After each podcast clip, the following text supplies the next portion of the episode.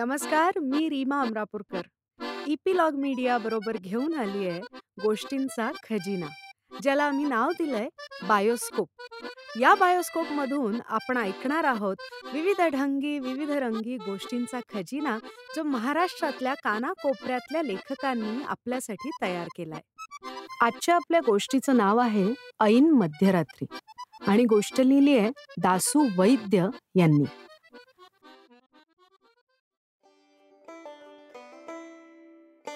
गावाच्या एका बाजूला खंडोबाचा डोंगर. डोंगराच्या विरुद्ध दिशेला गावाला चिकटून आठ महिने झुळझुळ वाहणारी सीता नदी. गावाभोवती हिरवेगार शेतमळे. गावात सात आठ गल्ल्या. छोटी मोठी घरं काही चौसोपी वाडे यात आमची चौमुखी गणपती गल्ली. गल्लीत चार तोंडाचा एक सुंदर गणपती चिरेबंदी पारावर उन्हा पावसात बसलेला होता. या पारावर आमचा मनसोक्त खेळ चालू शिवणा पाणी लपाछपी गाण्याच्या भेंड्या असे खेळ. नाहीतर नुसत्या गप्पा रंगत जायच्या. पारावर खांबावरचा लाइट लावलेला होता. त्या प्रकाशात पारावर पोरांचा गोंगाट सुरू असे. अंधार पडला की प्रत्येकाच्या घरातून कोणीतरी हाक मारत येईल. रंगलेल्या खेळातून गप्पातून घरी जायला आम्हाला आवडायचं नाही. मग मोठे भाऊ बहीण तर कधी वडीलही एखाद्या मुलाला घरी ओढत घेऊन जात. अंधार दाट होताना खेळून थकलेली आम्ही पोरं आपापल्या घरी जायचो. चुलीवर तयार होत असलेलं जेवण खाऊन गुडुपचूप झोपी जायचो. थंडीच्या दिवसात उबदार गोधडीत गाढ झोप लागायची.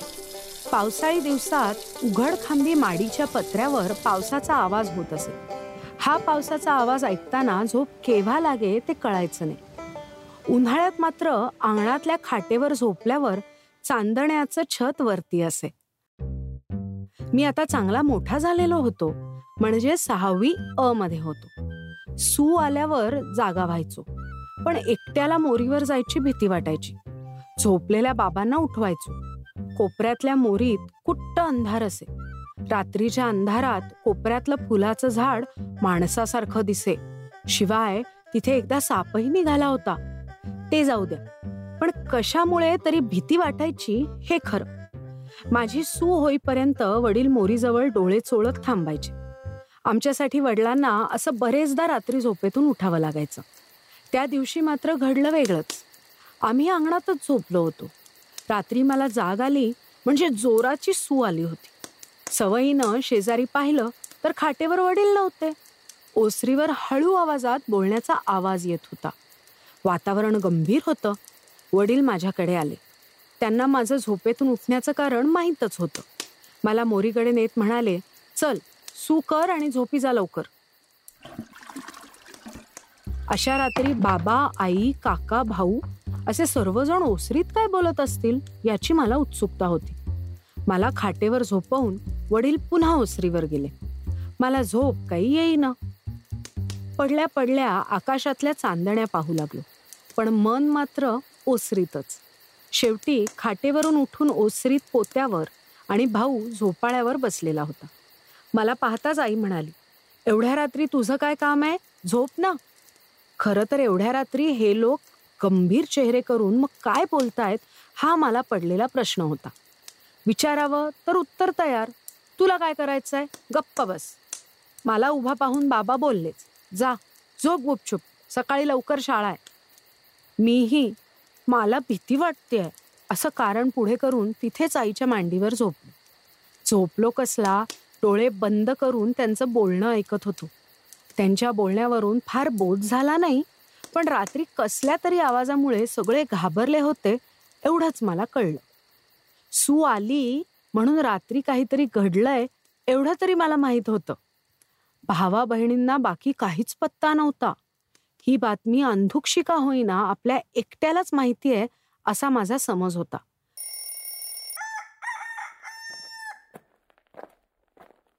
मी शाळेत गेलो प्रार्थना झाली आणि पोलीस पाटलाच्या रमून विचारलं तुमच्या माडीत रात्री घुंगरांचे आवाज येतात म्हणे? हे ऐकून मी अवाक झालो. म्हणजे ही बातमी गावभर पसरलेली होती. आमची ही उघडखांबी माडी फारशी वापरात नव्हती. माडीतल्या दोन खोल्यांमध्ये जनावरांसाठी वर्षभराचा कडबा खाट पसारा असं काही ठेवलेलं असे त्यात उंदीर फिरायचे. बाकी उघडखांबी माडीचा लांबलचक भाग मोकळाच होता. माडीच्या मागच्या भागाला मोठा परस होता. पाहता पाहता गुरुजींच्या माडीत रात्री घुंगरांचे आवाज येतात अशी चर्चा पसरली. तरीही काही विचारलं तर आईचं आपलं गप्प बैस रे सुरूच होतं. घरातल्या मोठ्या माणसांची ओसरीवर सारखी कुजबूज सुरू असे. मी खेळायला पारावर गेलो अनेक जण उत्सुकतेनं विचारत वय रे तुमच्या माडीत रात्री घुंगर वाजतात म्हणे? मध्यरात्री माडीवर घुंगराचे आवाज येणं सुरूच होतं. अर्थात हे दिवसा ओसरीवर होणाऱ्या चर्चेतून कळू लागलं. आता आम्ही माडीवर जाणं सोडलं. रानातून आलेला गडी संध्याकाळी माडीतून कडबा काढायचा. मोठ्या कैचीत कापून जनावरांना टाकायचा. पण तोही भीतीमुळे अंधार पडायच्या आधीच माडीतून कडबा काढू लागला. गावात लाइट होते. आमच्या घरी मात्र ओसरीवर फक्त एकच बल्ब लावलेला होता. म्हणजे तो बल्ब महिन्याला आठ रुपये देऊन शेजाऱ्याकडून घेतलेला होता. बाकी घरात फिरताना कंदील वापरावा लागे माडीतही कुट्ट अंधार होता. तिथेही रात्री कंदिलाशिवाय जाणं शक्य नव्हतं. एक दिवस रात्री बाबांच्या शाळेतला नागू शिपाई घरी आला. हा नागू जरा पराक्रमी म्हणून गावात प्रसिद्ध होता. म्हणजे झाडांवरून मोहळ उठवायचा जिवंत साप धरायचा नदीच्या पुरात उडी मारून पोहायचा साहजिकच शाळेत मस्ती करणाऱ्या मुलांना नागू मामाची भीती वाटायची. त्या दिवशी रात्री नागू मामा घुंगराचे आवाज ऐकण्यासाठी आलेला होता. मीही रात्री जागं राहण्याचा निर्धार केला. एरवी अभ्यास करताना आम्हाला लवकर झोप येते. पण त्या दिवशी टक्क जागा होतो. सगळ्यांबरोबर आईने केलेला चहाही घेतला. रात्रीचे साडे अकरा वाजले होते.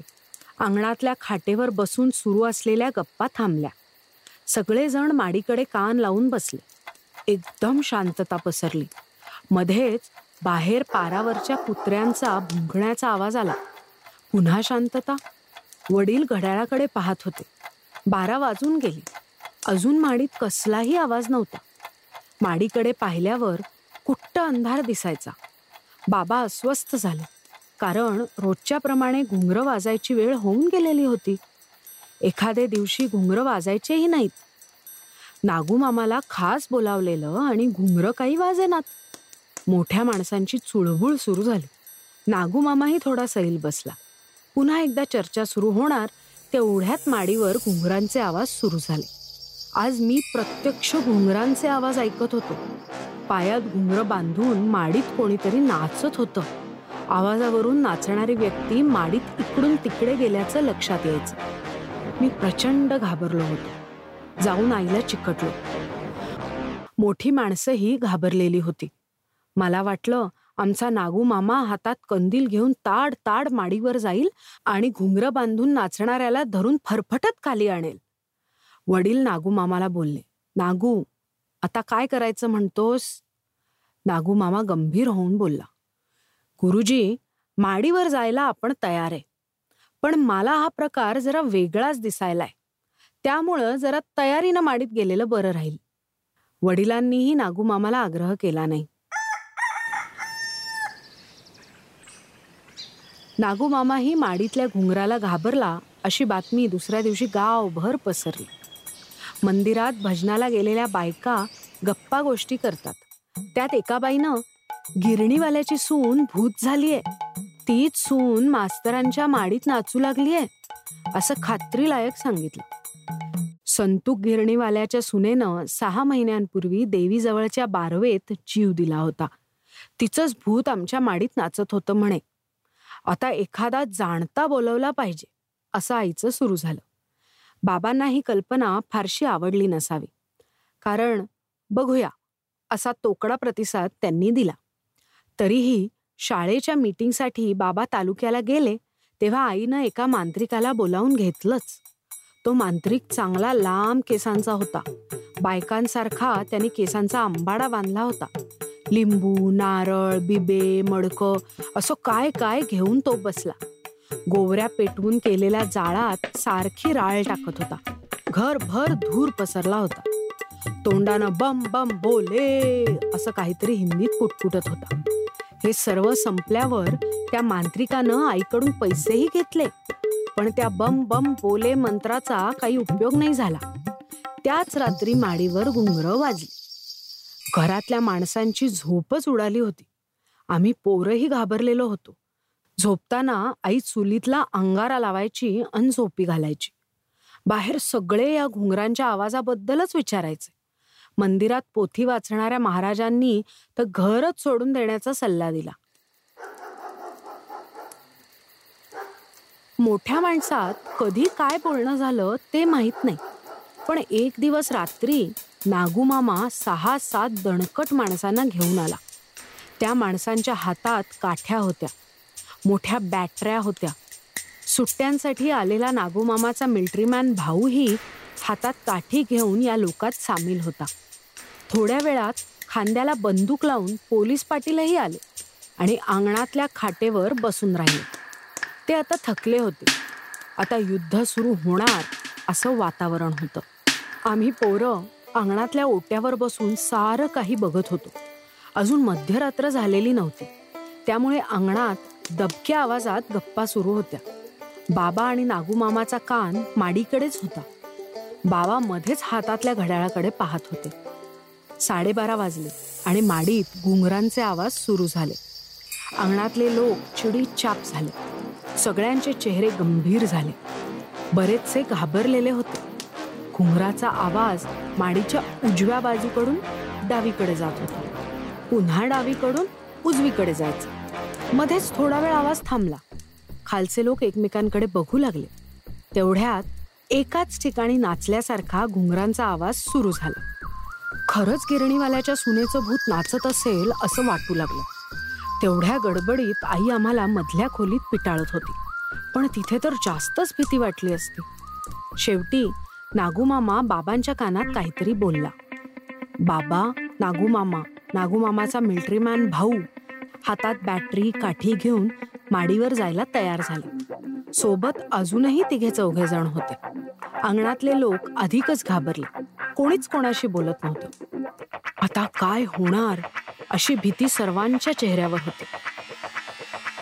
नागूमामाचा मिल्ट्रीमॅन भाऊ हातात बॅटरी आणि काठी घेऊन पायऱ्या चढू लागला. त्यांच्या पाठोपाठ बाबा नागूमामा आणि बाकीचे लोक पायऱ्या चढू लागले. दरम्यान शेजारचे पाजारचे अशी अंगणात चांगलीच गर्दी जमली. आता वर काय होणार याची सगळ्यांना काळजी होती. ते भूत माझ्या बाबांना काही करणार तर नाही ना अशी भीती मला वाटू लागली. हे सगळे लोक माडीत पोचले आणि आम्हाला अंगणातून फक्त बॅटरीचे प्रकाश झोत दिसू लागले. मध्येच बोलण्याचा आवाज काठी आपटल्याचे आवाज ऐकू येऊ लागले. दहा पंधरा मिनिटं झाली असती तेवढ्यात माडीवर गेलेले सर्व शूर लोक सुखरूप खालीही आले. त्या सर्वांच्या चेहऱ्यावर मोहीम फत्ते झाल्याचा आनंद होता. आईनंही आनंदानं मोठ्या भांड्यात चुलीवर चहा ठेवला. चहाबरोबर मध्यरात्री माडीतल्या घुंगराची कहाणी उलगडत गेली. माडीवर गेल्यावर नागूमामाच्या मिल्ट्रीमॅन भावानं बॅटरी चमकवली. इतरांच्याही बॅटऱ्या चमकू लागल्या. बॅटरीच्या प्रकाशात माडीवर कोणीही दिसलं नाही. घुंगरवाली बाई नव्हती घुंगरवाला बुवा नव्हता. म्हणजे माणसांची चाहूल लागल्याबरोबर घुंगरांचा आवाजही बंद झालेला होता. भूत अदृश्य झालं की काय असं सगळ्यांना वाटू लागलं. छातीचे ठोके वाढले. जरा पुढे जात नागूमामाच्या भावानं जोरात काठी आपटली. काठीच्या आवाजानं भिंतीजवळच्या कडब्यात काहीतरी हालचाल जाणवली. काठ्या आपटत बॅटऱ्या चमकवत सगळेजण हिमतीनं माडीत पुढे सरकू लागले. तशी कडब्यात पुन्हा एकदा जोरात हालचाल झाली आणि जीवाच्या आकांतानं कडब्यातून एक मुंगूस बाहेर पडलं. त्याचे डोळे चमकले. मागे कडबा पुढे काठ्या हातात घेऊन उभी माणसं. यातून वाट काढीत माडीच्या मागच्या बाजूला मुंगूस पळालं आणि पुन्हा एकदा घुंगरं वाजली. बॅटरीच्या प्रकाशात घडलेला प्रकार सगळ्यांच्या लक्षात आला. हातातल्या काठ्यांवरचे हात सैल झाले. रोखून धरलेले श्वास मोकळे झाले. माडीची मागची भिंत पावसामुळे पडलेली होती. त्या खिंडारातून मुंगूस मागच्या परसात पाहता पाहता पसार झाला. म्हणजे मुंगुसाच्या गळ्यात बांधलेल्या घुंगराचा आवाज होता तो. मागच्या परसातून पडलेल्या भिंतीतून मुंगूस माडीत यायचं. पळायचं मोकळं खेळायचं. माडीत त्याला उंदीर किडे सापडायचे. त्याच्या गळ्यातली घुंगरं वाजायची. आधी कोणीतरी ते मुंगूस पाळलेलं असल्यामुळे त्याच्या गळ्यात घुंगरं होती. या घुंगरांच्या आवाजानंच सगळे हादरून गेले होते. आमच्या हट्टामुळे पुढे एकदा बाबा मुंगूस दाखवण्यासाठी आम्हा पोरांना माडीवर घेऊन गेले. कंदिलाच्या प्रकाशात आम्हाला बघून मुंगूस क्षणात पळाले. पण पळताना का होईना मुंगूस आम्हाला दिसलं आणि घुंगरांचा आवाजही ऐकू आला. तर एवढीच होती आजची गोष्ट. आणि लवकरच आम्ही पुढची गोष्ट घेऊन येऊ आणि त्याची माहिती तुम्हाला मिळण्यासाठी इपिलॉग मीडिया वेबसाईटवर किंवा तुमच्या आवडत्या पॉडकास्ट ॲपवर जसं की Jio Saavn Apple Google podcast castbox याच्यावर तुम्ही आम्हाला सबस्क्राईब करायला विसरू नका. आणि तुमच्या मित्रमंडळींबरोबरही हा अनुभव नक्की शेअर करा आणि त्यांनाही सबस्क्राईब करायला लावा. म्हणजे तुम्हाला एकत्र ह्या अनुभवांची मजा लुटता येईल. तसंच सोशल मीडियावर ॲट इपिलॉग मीडियामध्ये कमेंट्स किंवा डी एम नक्की करा. आणि जर तुम्ही ॲपल डिव्हायसेस वापरत असाल तर ॲपल पॉडकास्टवर आम्हाला रेट करायला विसरू नका. म्हणजे इतरांनाही कळेल की कशी मजा येते या गोष्टी ऐकताना. धन्यवाद.